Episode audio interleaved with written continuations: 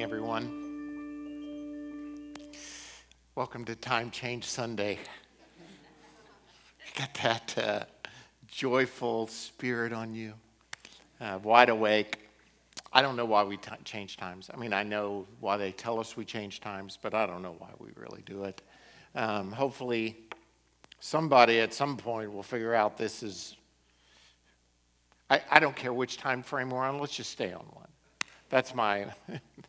so you're like, somebody say amen. Thank you. Take your Bibles, please, and turn to Luke. Luke chapter 16. Luke chapter 16.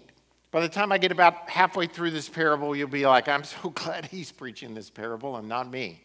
Uh, it's one of the joys of uh, preaching through a book. Sometimes you find these challenging passages and say it's in the Bible. All God's word is powerful and effective, right? And so we're going to hopefully see how this parable today affects our lives. And I think it speaks really directly to us as 21st century Americans. Um, because following up from last week, we are so inundated and so infected with money and greed. And we, it, it, it's one of the things that unifies us as Americans, uh, believe it or not. Uh, I mean, really, if you can find 60% of Americans who agree about anything, it's unbelievable these days. I mean, just anything. Uh, the American Psychological Association just re- released a report on Thursday talking about stress factors. Um, of course, um, COVID, um, 70% of Americans, it's causing a high level of stress in their life over the last two years. It was two years ago this Sunday, actually, that Tom was here. It was the last Sunday we met for several months. Um, you know, on that Sunday, I was kind of kidding around about some things I probably shouldn't have been kidding around with about, and uh, because that's just who I am. Um, it's not good or bad. Okay, it's bad. But um, I was just kidding around, and I was joking uh, with, with Dave on Tuesday morning. I wonder who'll be the first person I know who gets this, and I didn't even know I had it then. Uh, by that afternoon, I'd manifested, so it's I'm coming up on my two-year COVID anniversary um, this Thursday, I think, at the 17th. So, anyway, it's 70% of Americans are stressed and are stressed about the effect COVID has had on their children, particularly. Um, the social, psychological impact of classrooms and masks and not meeting and the fear that has been instilled in our children. Uh, 84% are now concerned about the war in Ukraine uh, spreading to um, greater Europe, uh, we're praying for Moldova. Uh, um, many would say that after Ukraine, Moldova is next. Um, and they're right below Ukraine, part of it. We've had close relationships there. It depends on which experts you read. But 87% of Americans agree. 87, 87% of Americans agree that their greatest stress has to do with finances money, rising prices, inflation. Again, finding 87% of Americans agree about anything is unbelievable. It's a miracle. But it's not because it's inundated in us. The whole concern about finances. I told you last week I quit looking at my 401k. I made a huge mistake. I looked at it this week. It's horrid. It's horrible. I can't retire till I'm 90 now. Um, so Sorry, you're stuck with me. So they're wheeling me out here, you know, just keep keep going. Last week we talked about the overwhelming aspect of greed in America. And I gave you some points, hopefully you remember, on overcoming greed. Uh, talk, being thankful. Be thankful. It, will help you overcome greed. I'm just, I can't preach last week's sermon too. I'm just summarizing because I'm going to give you some more of these today. Be content.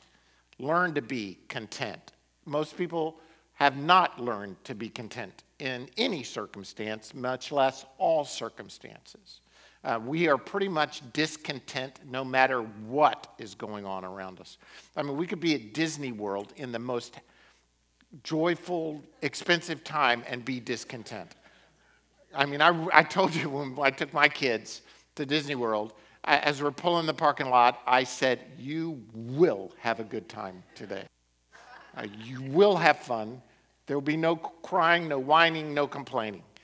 Um, we got to learn to be content in all circumstances. Be giving. We're going to talk about this a little more today. To be a giving people, to be self controlled.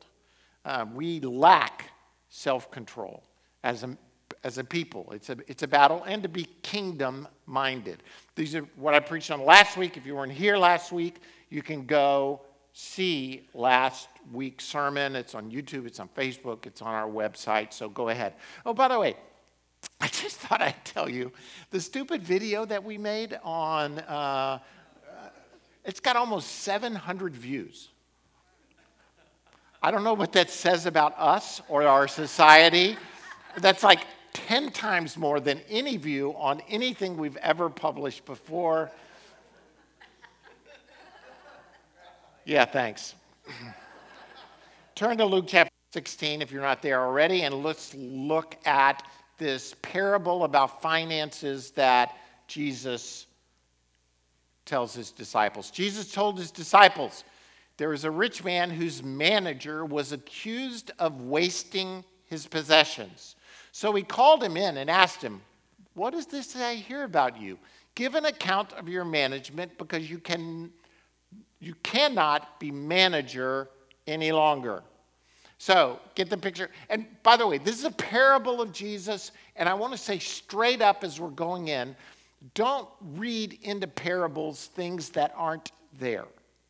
Parables to me have a certain, um, they, they have points and meanings, and we can unpeel them a little bit, but if you keep unpeeling them to a certain point, they fall apart. And we start making them say things that they don't, they don't say. Uh, by the way, I think about a third of the parables of Jesus have to do with money, have to do with finances. So our problem with money is not a new thing, but we just seem to be, we've excelled in our attitudes about money, so to speak. So this guy, this manager, is called in to his boss's office. He, he's a manager of his finances and says, basically, What's this I hear about you? Well, we don't have his response, what he says. And he says, Give an account of your management, which you may have done, but he's basically getting fired. This is firing day. And in, get things in order before I release you. Now, remember, this is ancient times. It's got a whole different aspect of who you could fire and how you could fire them. And the whole job management. I mean, this manager, this was his life. This was his means. This is how he lived. And now he's getting, basically, because of his mismanagement, he's getting let go. The manager said to himself, the guy getting fired, says to himself, What shall I do now? My master is taking away my job. I'm not strong enough to dig, and I'm too ashamed to beg. Those are, I guess, were his two options digging or begging. And n- neither of those seemed to appeal to him. In other words, he's saying, I'm too, I'm too weak to do manual labor, and I, I, I'm not going to go out on the streets and beg. I know what I'll do so that when I lose my job here, people will welcome me into their houses. So he's projecting, he's saying, I can't do this, I can't do that. So I'm going to plan now that when my job ends, people will welcome me in. Now, again, we don't have this hospitality kind of mentality in our lives where we think, okay, if I can just get some people to welcome me in, they'll feed me, they'll house me. If, in other words, he's going to try and manipulate his way into making people owe him something so that when he comes, they can't say no. That's, that's the bottom line. You know, manual labor, I, am totally for manual labor unless I'm the one having to do it. Um, thanks. I had my first manual labor job when uh, I was going to be a senior in high school. I worked for Beacons Moving and Storage. Now, if you've never done uh, a moving job where you uh, moved people uh, in Miami, Florida in the summer, then on that second day of working for Beacons and Moving and Storage, God called me to college on that day. I knew beyond a shadow of a doubt yes, Jesus, I hear that voice and I'm going to college because I knew I couldn't do this. The guys I worked with, they were probably 30 and they looked 80 to me. I mean, it had taken a toll. Working manual labor, moving company in the summer in Miami, it'll wear on you. This guy had enough self awareness to say, I can't do manual labor, I can't dig, and I'm not going to go on the streets and beg. So I'm going to get some people to have to owe me something. Going on in the parable. So he called in each one of his master's debtors. He asked the first, How much do you owe my master? 800 gallons of olive oil, he replied. The manager told him, Take your bill, sit down quickly, and make it 400. Do you get the picture?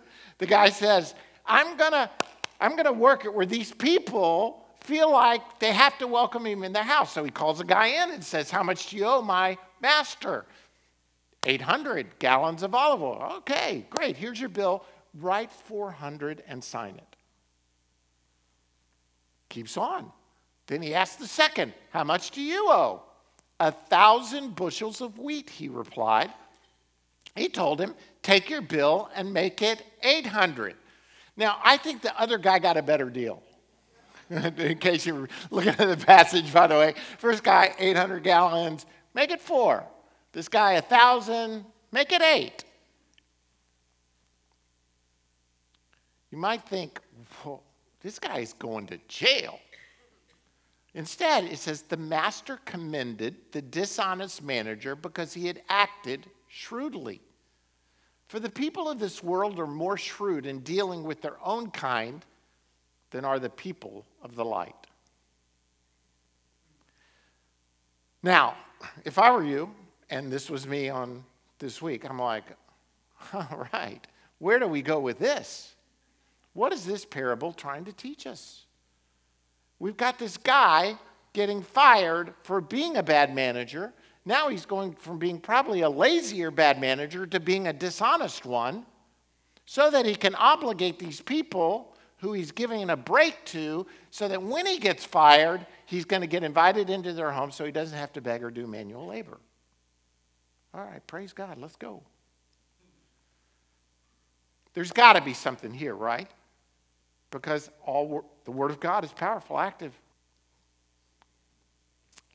it's really not the parable. I think it's the teaching that follows that is the key for us today. As a matter of fact, I'm convinced of it. There are two prevailing opinions on this parable. The first is this that the manager, remember, charging interest in this time frame was frowned upon. It, it was looked, it, it, Jews didn't charge interest to fellow Jews. It was it was against the Bible, so to speak. Was, I mean, literally, it was, it was against Old Testament law. That, so instead, if a guy came to borrow, they just worked it into the price. They just said, I need to borrow money, okay? In exchange, I'll give you, when I pay you back, I'll pay you a thousand. So the interest was worked into the price, and for some people, they felt like the manager's fee was already worked in. So, what the guy is cutting, according to some, is his own fee. He's saying, I'm going to take my cut out and you're going to just owe the master. That's one explanation that people give, which seems reasonable to me. Like this guy had this. But if so, would he have been called a dishonest manager? Possibly. And, and some others just say the point is not his falsification of the records. The point is what Jesus says about how this guy acts compared to how we view things. And that's kind of the take. I, honestly, I don't think it matters. Whichever of those two, falsification of records or he's cutting out his cut, it doesn't matter. What matters is what Jesus says in the verses that follow to compare who we are versus the way the world thinks. You with me so far? Because it has to do with how we handle resources, how we steward our life. Those, the term stewardship relates to more than just money, it relates to our whole way of thinking. A steward, which this guy is, works for a master. He doesn't actually own anything, the master owns everything. He's just stewarding it. In other words, he's, he's taking care of it for however long he's taking care of it. And the idea for us is this we are stewards, we have a Lord, a master.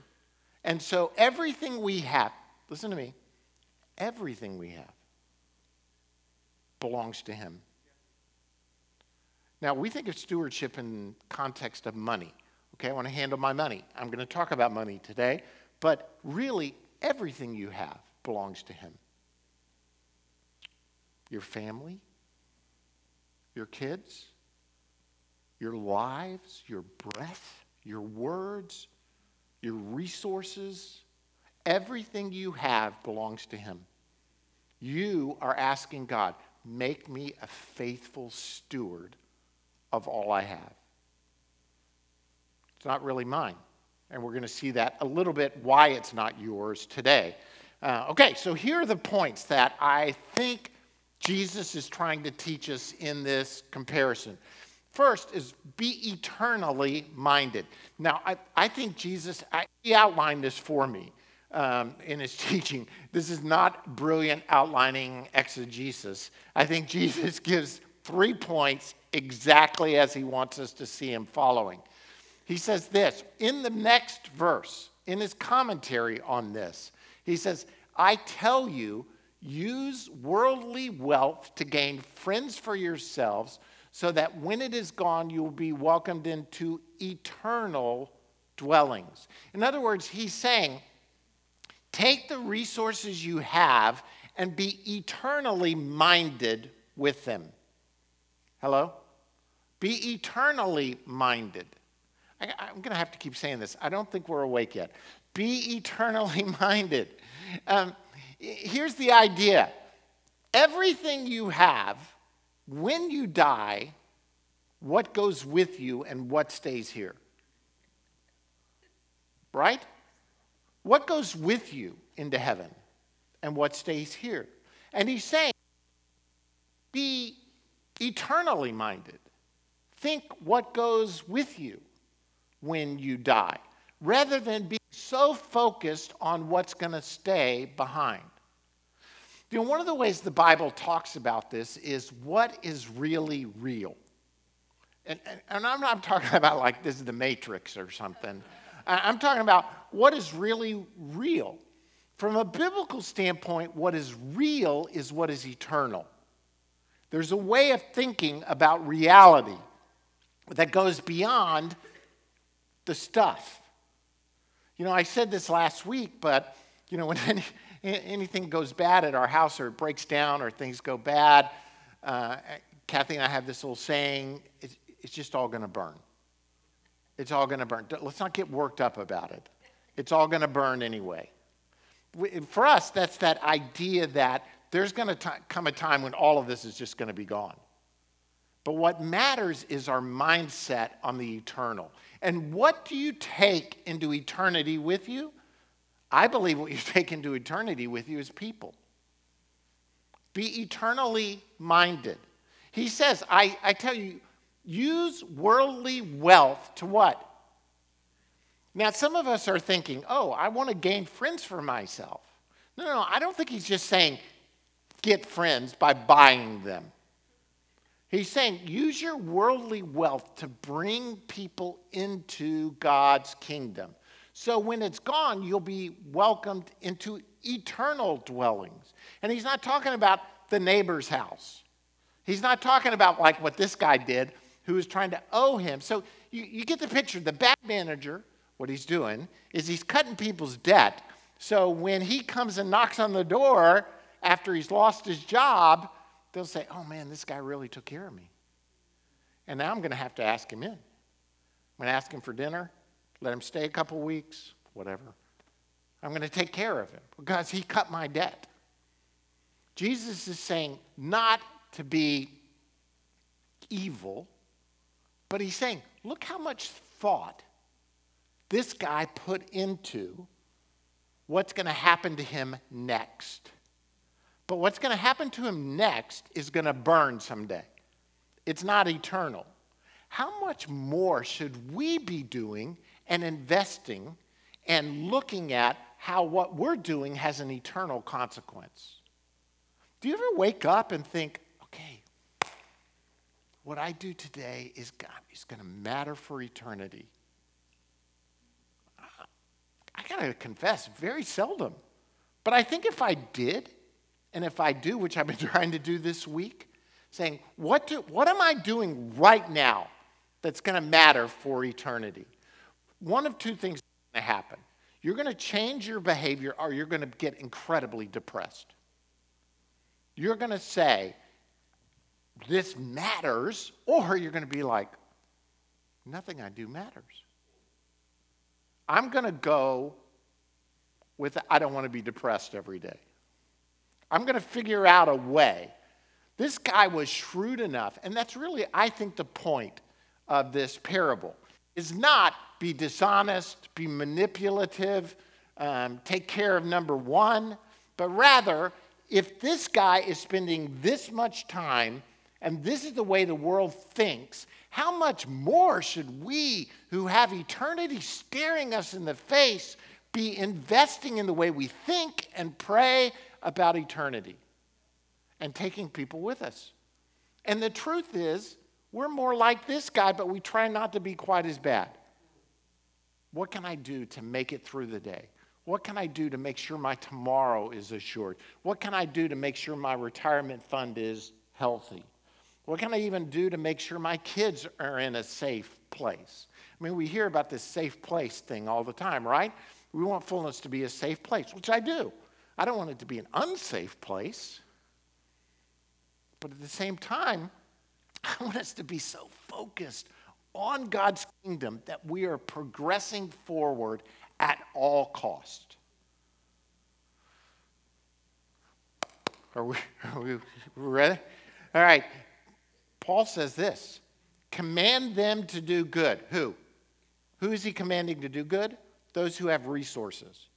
I'm going to come back to the verses before this in just a minute on the third point. He says, Command them to do good, to be rich in good deeds, and to be generous and willing to share. In this way, they will lay up treasure for themselves in their 401k. They will be able to retire in comfort.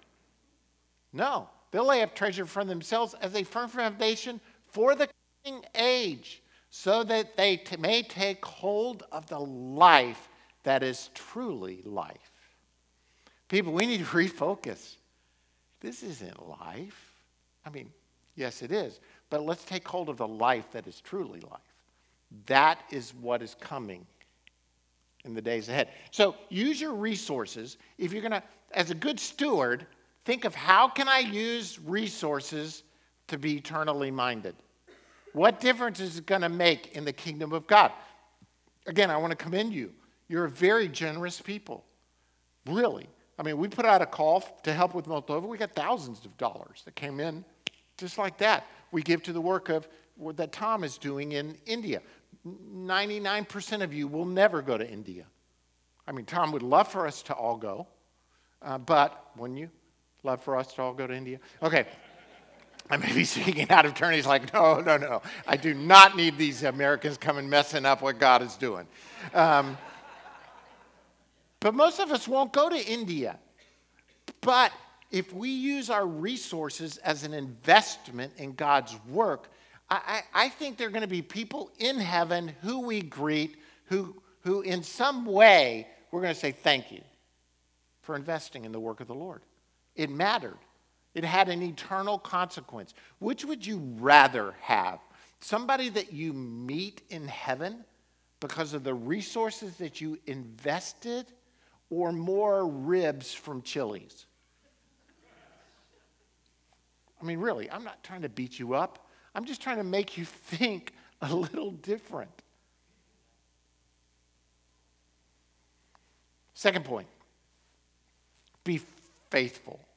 This is kind of a repeat of last week about faithfulness, but Jesus talks about this. He goes on in verses 10 through 12 in Luke and says this Whoever can be trusted with very little can also be trusted with much, and whoever is dishonest with very little will be dishonest with much. Again, here's where I'm saying he's not commending the guy who is dishonest. The parable is not about use go, the ends justify the means, do whatever you have to take, be dishonest. He's not commending the dishonest guy. He's trying to say, look, with what you have, be faithful. Because if you're faithful with the little, you'll be entrusted with even, with even more. He goes on it. So if you have not been trustworthy in handling worldly wealth, who will trust you with true riches? Oh my goodness. Does that not pointedly hit you a little? Hey, if you haven't been trusted with even, that's how, that's how little Jesus thinks about worldly wealth in perspective. He's saying, if you can't even be trusted with worldly wealth, well, for us, we're like, hey, that's important.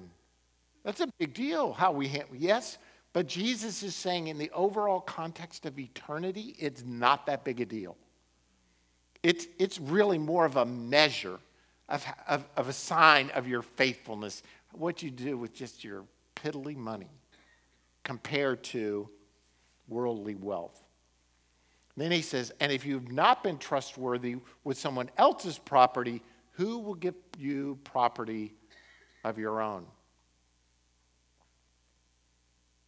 We need to learn to be faithful. Everything you have, God has entrusted to your care.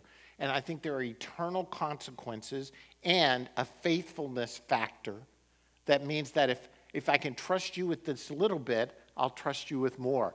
By the way, Liv, would you grab me a Kleenex, please, sweetheart? My lovely assistant. it has nothing to do with the sermon, it has to do with allergies. By the way, where was I? Was that what I was saying? Was by the way. By the way, we think this faithful with little and trusted with more has to do with money. Right? That's what you've been taught, maybe hopefully not by me too much, but in the prosperity doctrine, is that not what we're told? Hey, be faithful with this little money and God will give you more money. I don't think that's what this is saying. I think this is saying, hey, be faithful with the little money, and I'm going to entrust you with more kingdom stuff, bigger, eternal things. See, we, we limit it. Okay, I'm going to be faithful with my money so I can get more money. Because I want more money, right? Hello, you're Americans. I know you do. You, some of you think like, we all think like this in some sense. Okay, I'm be faithful with the little money I've got so I can get more money. But I think the picture is so much bigger than that. I'm going to be faithful with just money so that now I can be entrusted with kingdom stuff, bigger, eternal things than just money. Maybe you don't see it like that, but here's the point Jesus is saying be faithful.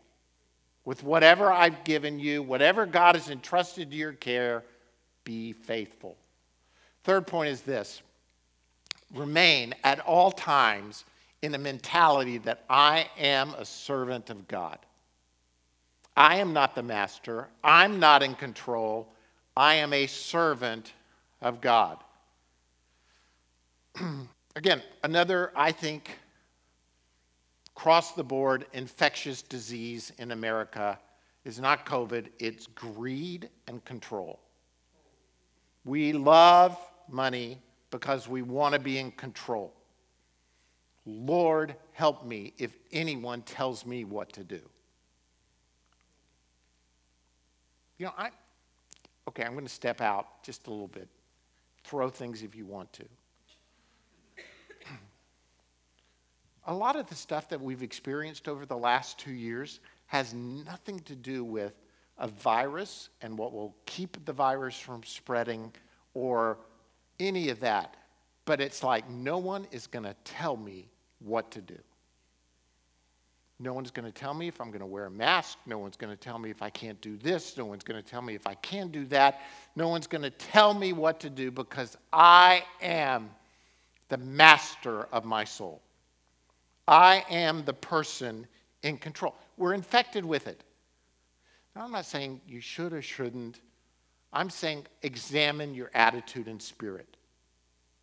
Because you're not a servant of the government, by the way. You're not a servant of health stuff. You're not a servant of me, you are a servant of God. But because you're a servant of God, you should be praying God, what should I be doing? How should I be following you? How should I be? Because it's not about, please, it's not about whether you wear a mask or not to me. But you could wear a mask or not wear a mask and still be in sin because it's an issue of control.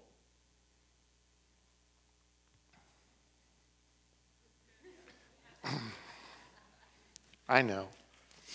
You can talk to me about it later, but I'd rather you didn't. Um, but we need to examine our hearts to see are, is this about a controlling spirit within us? And again, I think these two things have infected us all at some level as Americans and probably just as people, human beings because no one can serve two masters. Either he will hate the one and love the other, or he'll be devoted to the one and despise the other. You cannot serve both God and money. Here's that passage again where I kept trying to lowercase the word money, but it wasn't in my Bible. It's, it's seen as a there's a personification of money an idolatry aspect of money there's a there's a controlling aspect of money that's why jesus talks about money or mammon or however you want to however you want to look at it resources. You can't serve both. We need to learn what it means to be a servant of god.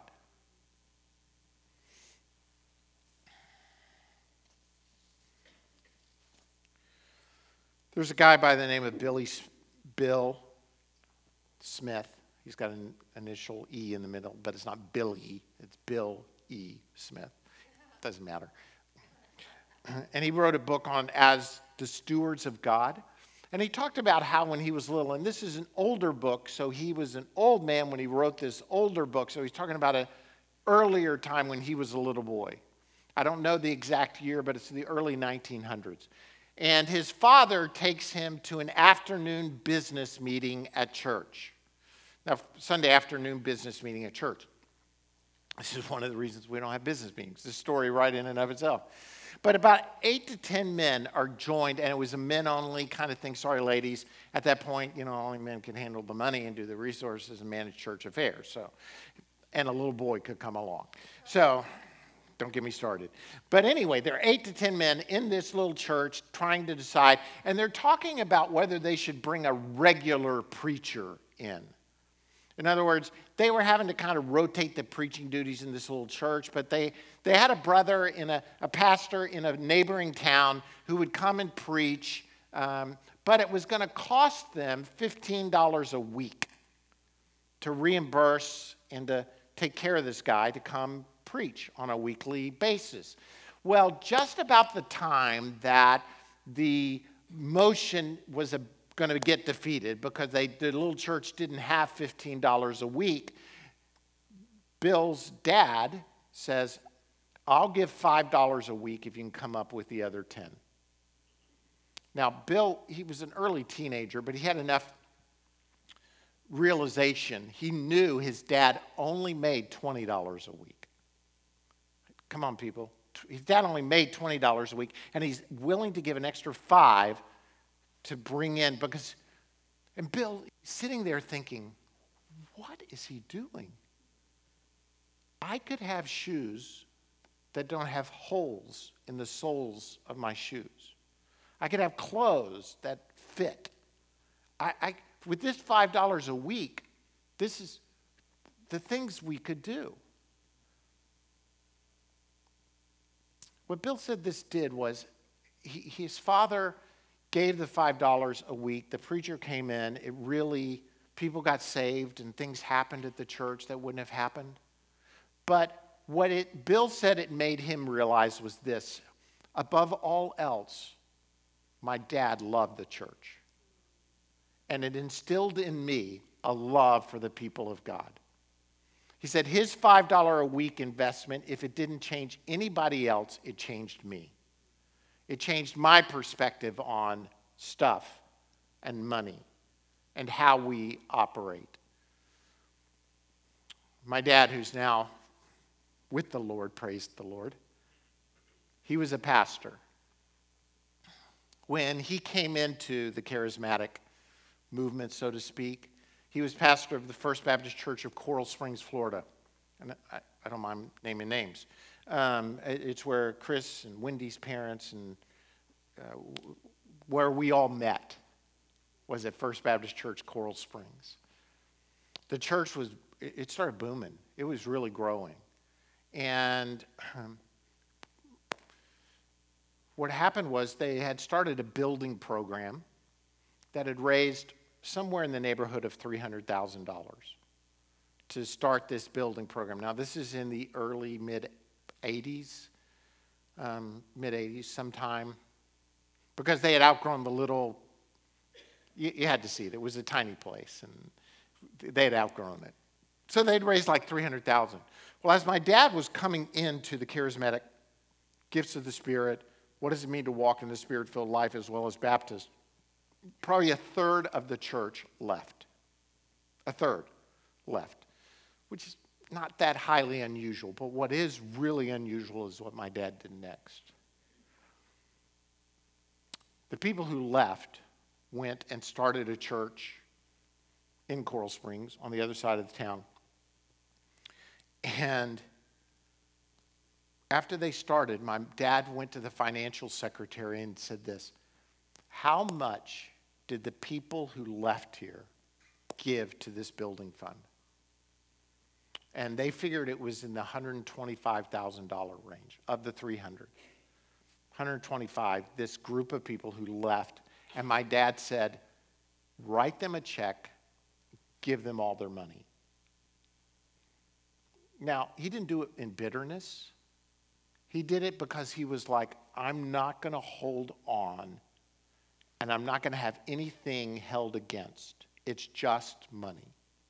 I'm going to move forward with a clear conscience with what God is doing here. God will fill in this gap. Because everybody else would have said, oh, you'll never get things done. You're giving over a third of the money away, maybe close to half of the money away to and there's no obligation. They're the ones who left. This is how we would they're the ones who left.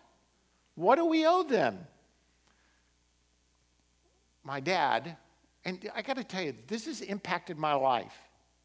The way he handled the situation is to say, These people are not mine. They're yours. This money is not mine, it's yours. This church is not mine, it's yours. These kids are not mine, they're yours. This house is not mine, it's yours. Everything that I own is yours. Can I use it for your kingdom's sake?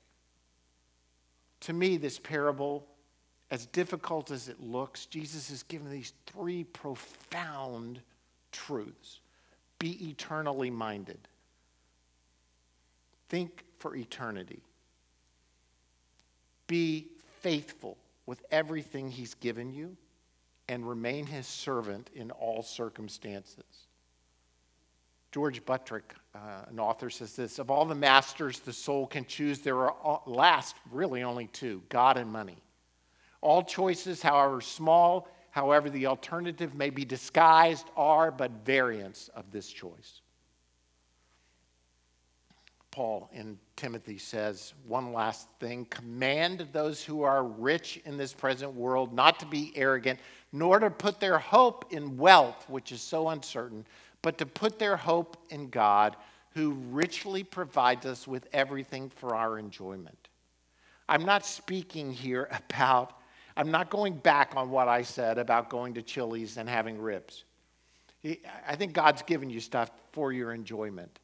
But your ultimate pleasure, your ultimate enjoyment is found where? It's found at the right hand of God the Father. In your presence, there is fullness of joy. At your right hand, there are pleasures evermore. Church, I want to encourage us in these days ahead to refocus our minds, our hearts, our souls on the things that really matter. Because what really matters is gonna, we're going to take with us for eternity. Amen? So this morning, I'm just going to ask and pray for you right now that God would show you areas of your life that you have that you are trying to either control or hang on to for your own or trying to say I'll give God everything but this little bit is mine and rather say, God, it's all yours. Whether I realize it or not, it's all yours. Help me to just let go and give to you my past, my present, my future, everything. Because it, you're, for some of you, you've already bowed your head, you're praying, you're moving on. But just listen, one more thing. You're afraid to do it because you're thinking in your, the devil is already saying to you, if you let go of that, who's to, who's going to take care of you? Who's going to provide? You need to manipulate things so that your future is assured. And God is saying, let it go because I've got immeasurably more than you can ask or even imagine waiting for you. But I can't give it to you as long as you keep hanging on to this. If we indeed believe that God is our provider, then we don't say, I got to hold on to. Rather, I let go of and see the provision of the Lord in all areas of my life. Lord, I pray right now that we would walk in your ways. That God, we would, we would be a people who just change our mindset, Lord. I, I pray for me right now. I want to be more eternally minded. I want to think of the future. I, I want to see eternal benefits and glory. And I, I want to, I want to Lord, see what's used now for your future and kingdom's sake. Lord, I, I want to be a good steward. I want to be faithful with everything you've given me. Lord, please find me faithful. Lord, forgive me where instead of faithful, I become fretful. Instead of faithful, I become fearful. Instead, Lord, let me walk in your peace. Lord, we're servants. Take us and use us for your kingdom's sake. Thank you, Lord. In Jesus' name, we give ourselves to you. In Him, in you, we live, we move, we have our very being. The name of Jesus, the person of Jesus, by the power of the Spirit. Amen. Amen. Here's all I want you to do I want you to take the prayer card in front of you. Maybe you have a prayer